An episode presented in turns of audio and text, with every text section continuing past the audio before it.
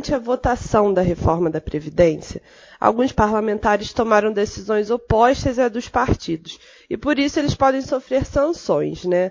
Por conta disso, a gente quer entender mais ou menos qual é a relação entre o parlamentar e o partido.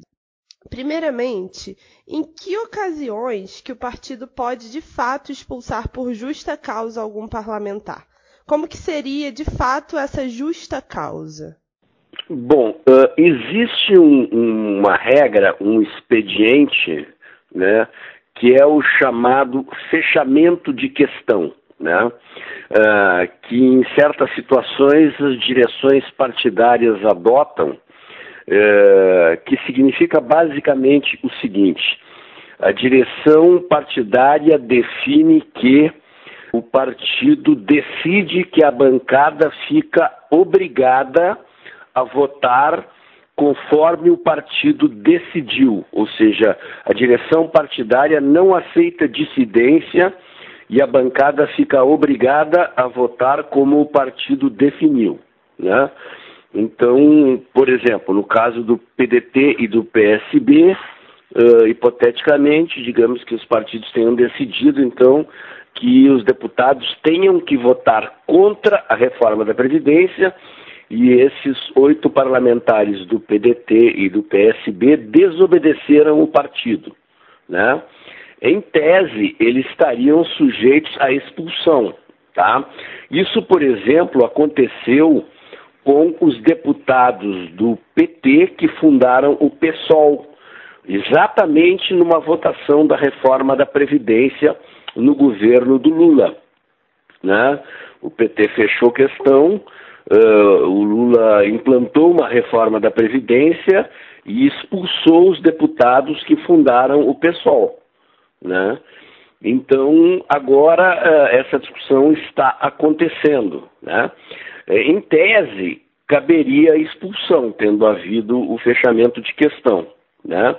Esses partidos, o PSB e o PDT, estão se debatendo com uma contradição que é a seguinte, né?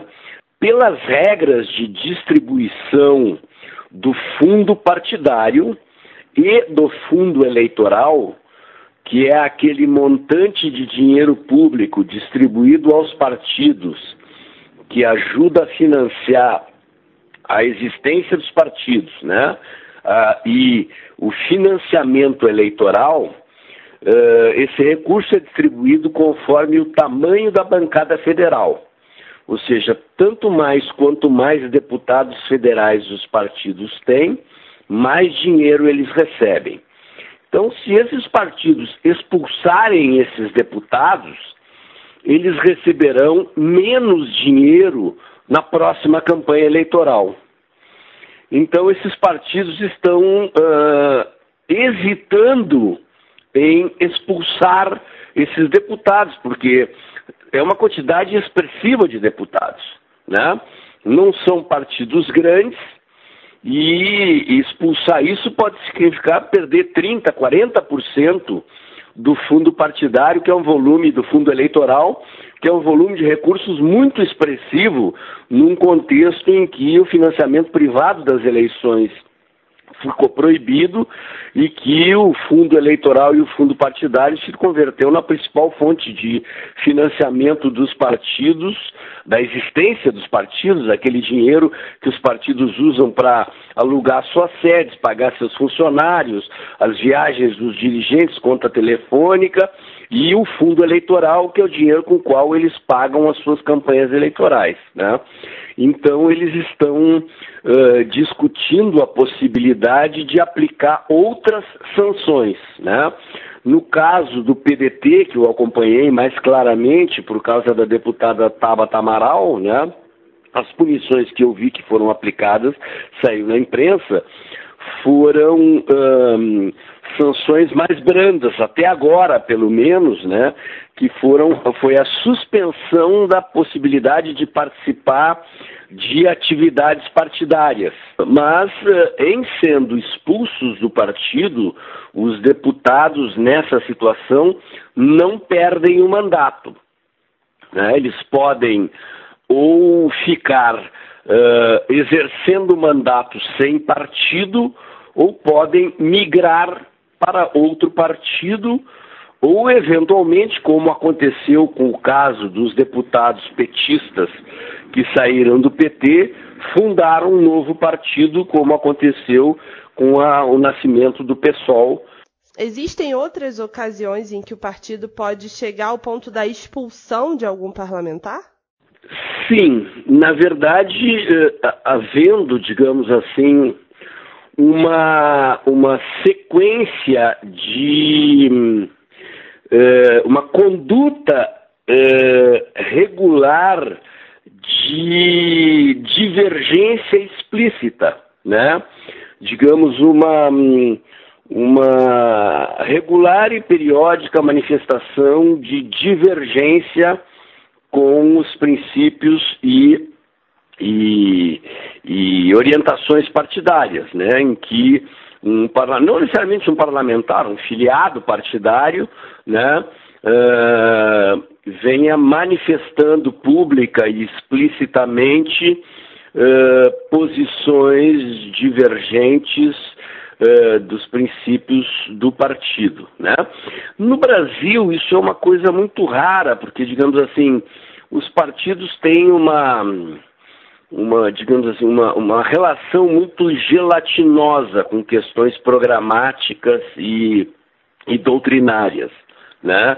Existe uma, uma margem muito ampla, muito flexível para os filiados e os parlamentares se movimentarem dentro do que seria uma, uma doutrina partidária, né? Os partidos eles têm lá formalmente o seu programa de governo, a sua suposta doutrina, né?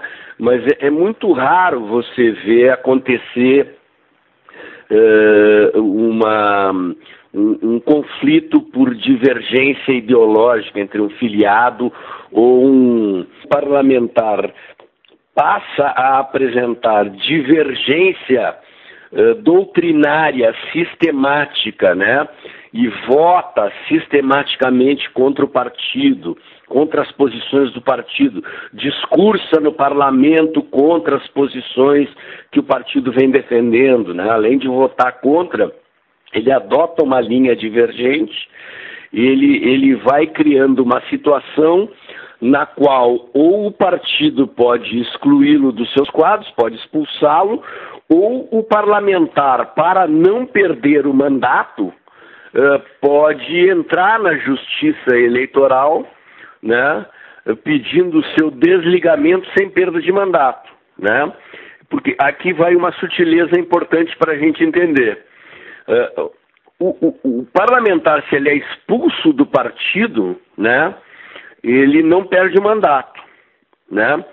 Mas se ele muda de partido, a não ser que seja para fundar um novo partido, se ele troca de partido, né?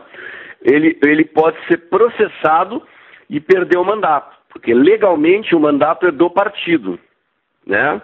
Então, a única hipótese em que a lei prevê que um parlamentar possa trocar de partido sem perder o mandato, as duas únicas hipóteses, né? Hipótese 1 um, é que ele migre para um novo partido, né? Então é esse caso dos parlamentares que saíram do PT, eles foram para o PSOL, o que que acontece? Eles criaram um partido novo. Então eles foram para o PSOL, que era um partido que estava sendo recém-fundado. Então eles não perderam o mandato. Uh, agora, se eles mudam para um partido já existente, o PT poderia entrar na justiça e pedir o mandato deles. Né?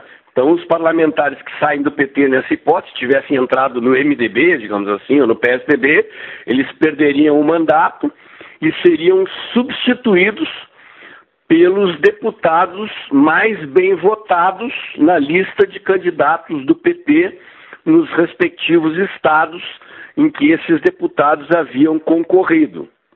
Bom, a segunda hipótese é essa que eu descrevia, quer dizer, o parlamentar uh, quer se desligar do partido e ele sem perder o mandato, Então ele tem que mostrar, comprovar, junto à Justiça Eleitoral, que ele tem explicitamente divergências políticas eh, com o partido. Ou seja, que o partido mudou de posição em relação a uma certa questão, né, ou a um conjunto de questões, e que ele, parlamentar, vem manifestando sistematicamente divergências ideológicas com essa posição do partido, que tornam impossível a permanência do parlamentar na legenda.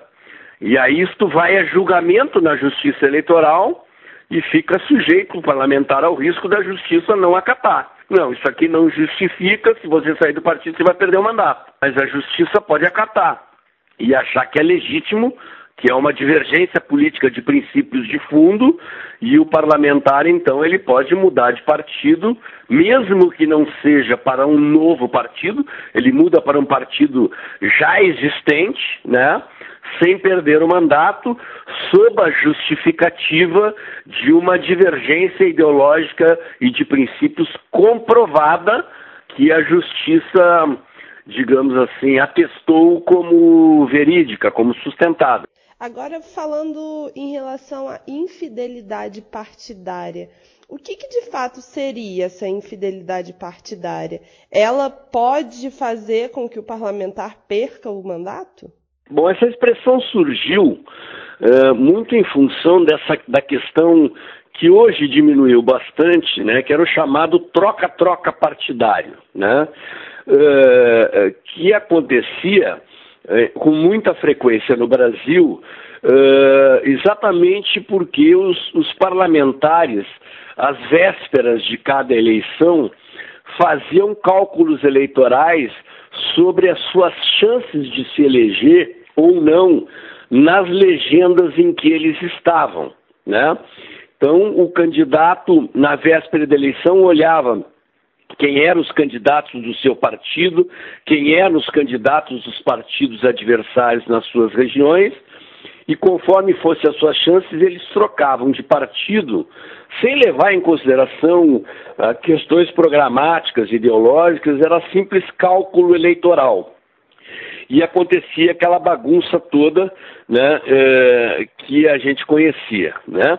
Então, uh, uh, em função dessa infidelidade, foram criadas regras restritivas, que é aquele período uh, em que você, em que o, o político não, tem que permanecer filiado, né?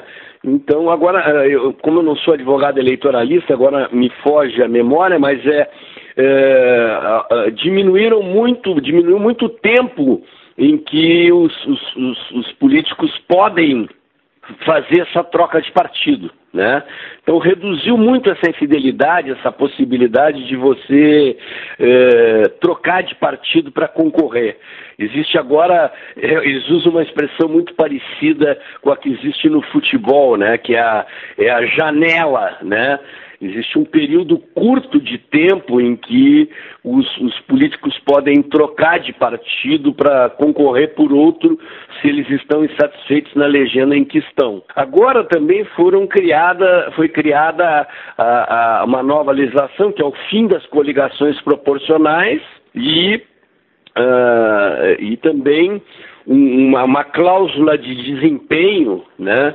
que vai gradativamente reduzir, uh, espera-se, né, o número de partidos. A cláusula de desempenho ela exige que os partidos tenham um percentual mínimo de votos por eleição para continuar recebendo uh, verba do fundo partidário e do fundo eleitoral e direito de acesso ao tempo de televisão. Então, se os partidos não tiverem esse desempenho mínimo, né? E, e esse percentual de desempenho a cada eleição uh, vai aumentando, vai ficando mais exigente. Os partidos eles podem continuar existindo, mas eles não terão mais direito a receber verba do fundo partidário, do fundo eleitoral e não terão mais tempo de TV, né? Então isso vai espera-se, né, é assim que funciona nos, nos, países do mundo onde existe essa cláusula de desempenho, uh, que exista uma redução do número de partidos fisiológicos, dessas legendas de aluguel. Partidos que são criados única e exclusivamente com o objetivo de receber fundo partidário uh, e de receber o tempo de televisão para negociar com os grandes partidos nas coligações.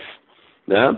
Então, acabando as coligações na proporcional, ou seja, as coligações que são feitas entre partidos pequenos com partidos grandes, única e exclusivamente para que os partidos pequenos peguem carona nos partidos grandes, para viabilizar a eleição de parlamentares insignificantes, de gente que não se elegeria se não tivesse esse expediente, né? E em troca de entregar um tempo de televisão do partido pequeno para o partido grande. Então, essas regras fisiológicas, digamos, esse comportamento fisiológico está ligado ao, à questão da, da, da, da infidelidade partidária, né?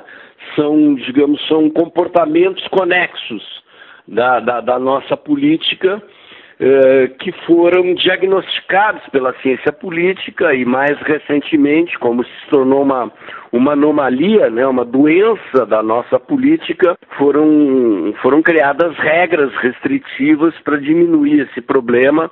Acredito que ainda regras muito brandas, do meu ponto de vista, seria necessário criar regras mais rígidas, né? Aliás, acho que o voto distrital puro resolveria tudo isso sem precisar todas essas regras, né?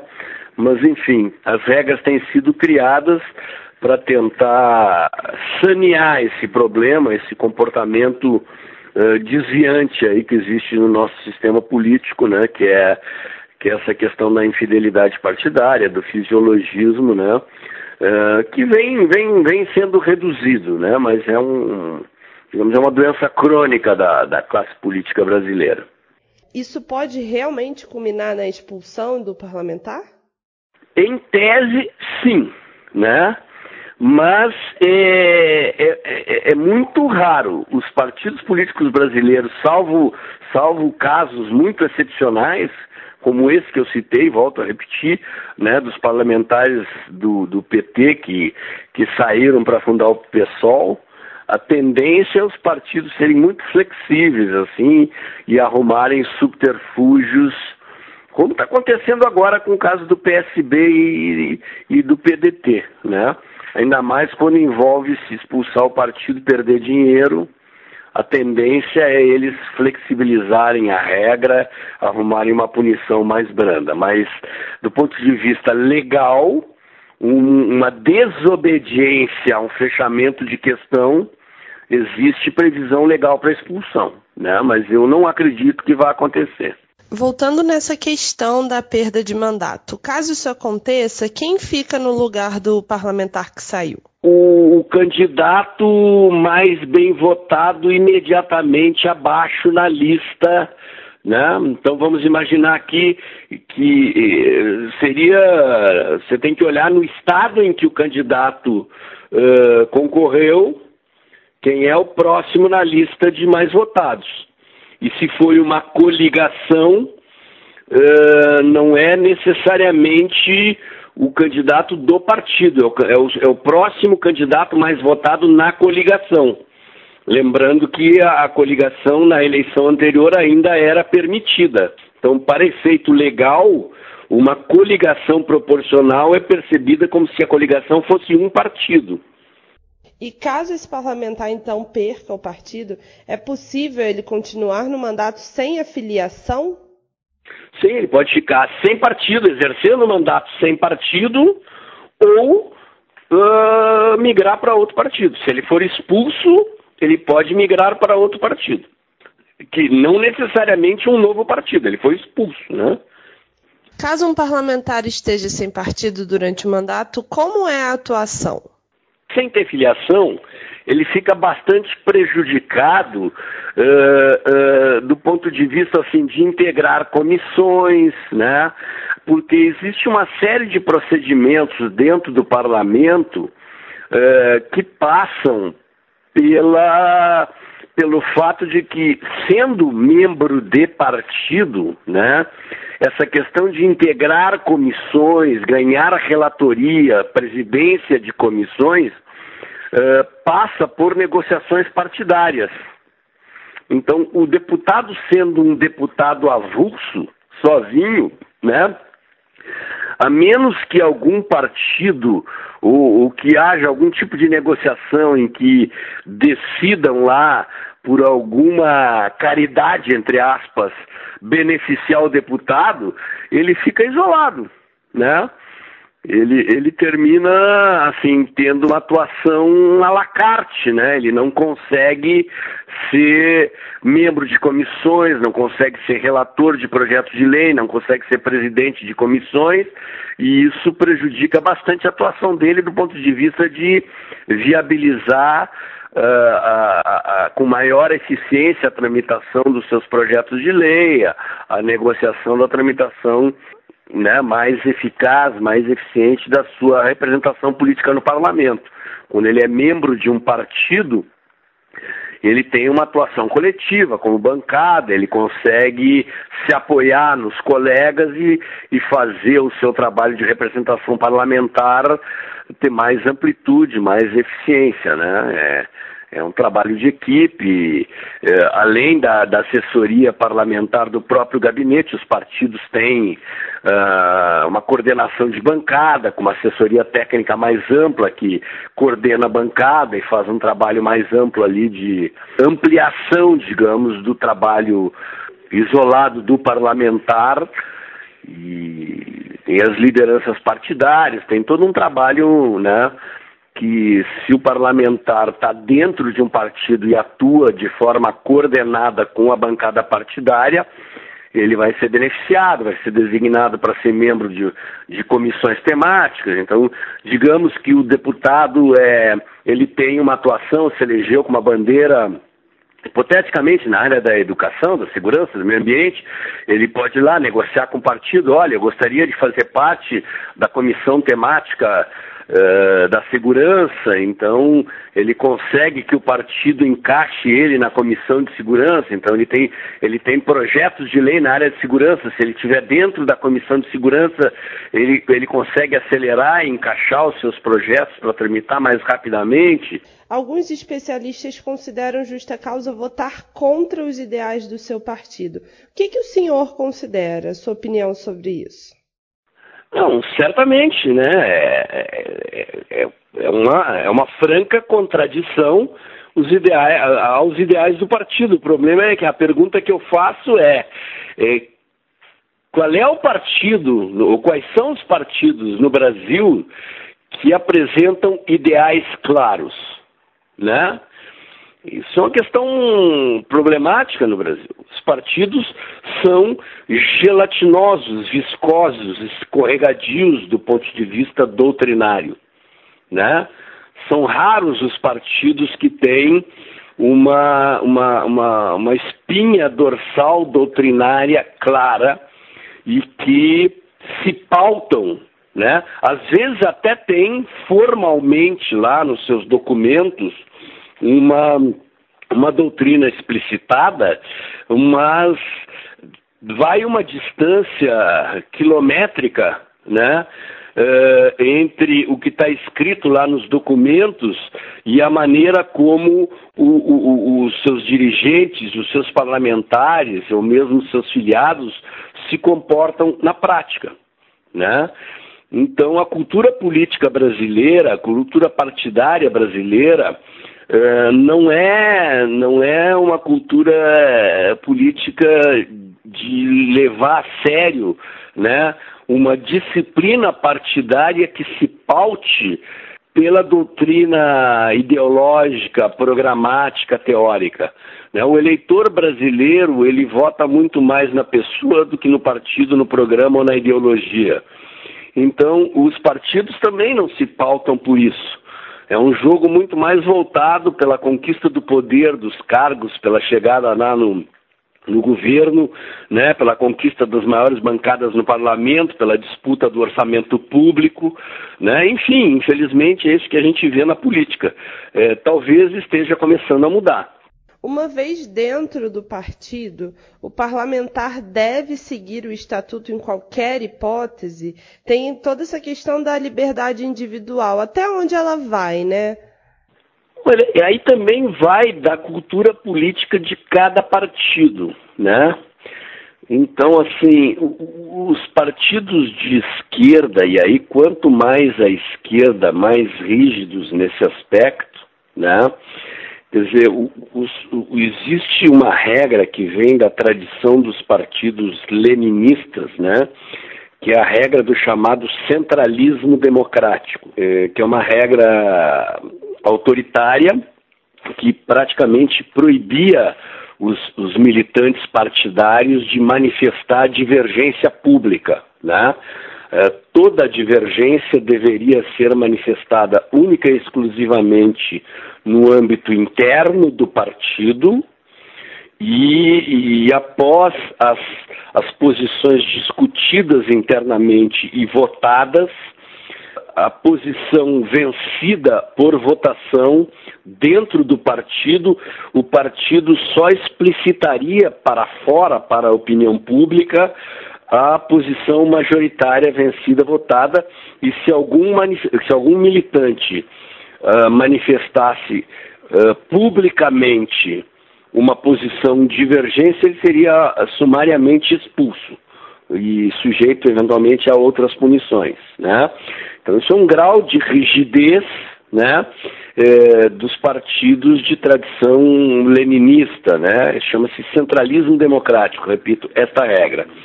Um, com o tempo, né, a, a crise do marxismo, fim da União Soviética, essas, essas regras foram sendo flexibilizadas, mas esse tipo de disciplina, ainda que mais flexível, uh, é mais perceptível nos partidos mais à esquerda, né? Então, quanto mais para o centro e mais para a direita você vai chegando, você vai percebendo posições mais liberais, mais flexíveis, né?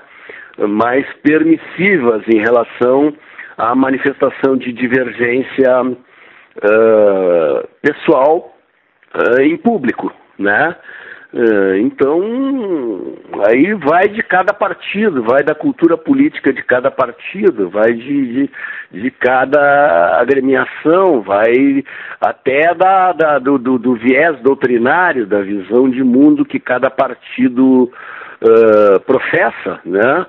E quanto mais liberal do ponto de vista ideológico, teórico é o partido, mais flexível, mas ele aceita, digamos, a manifestação de divergência pública dos seus filiados, membros e assim por diante.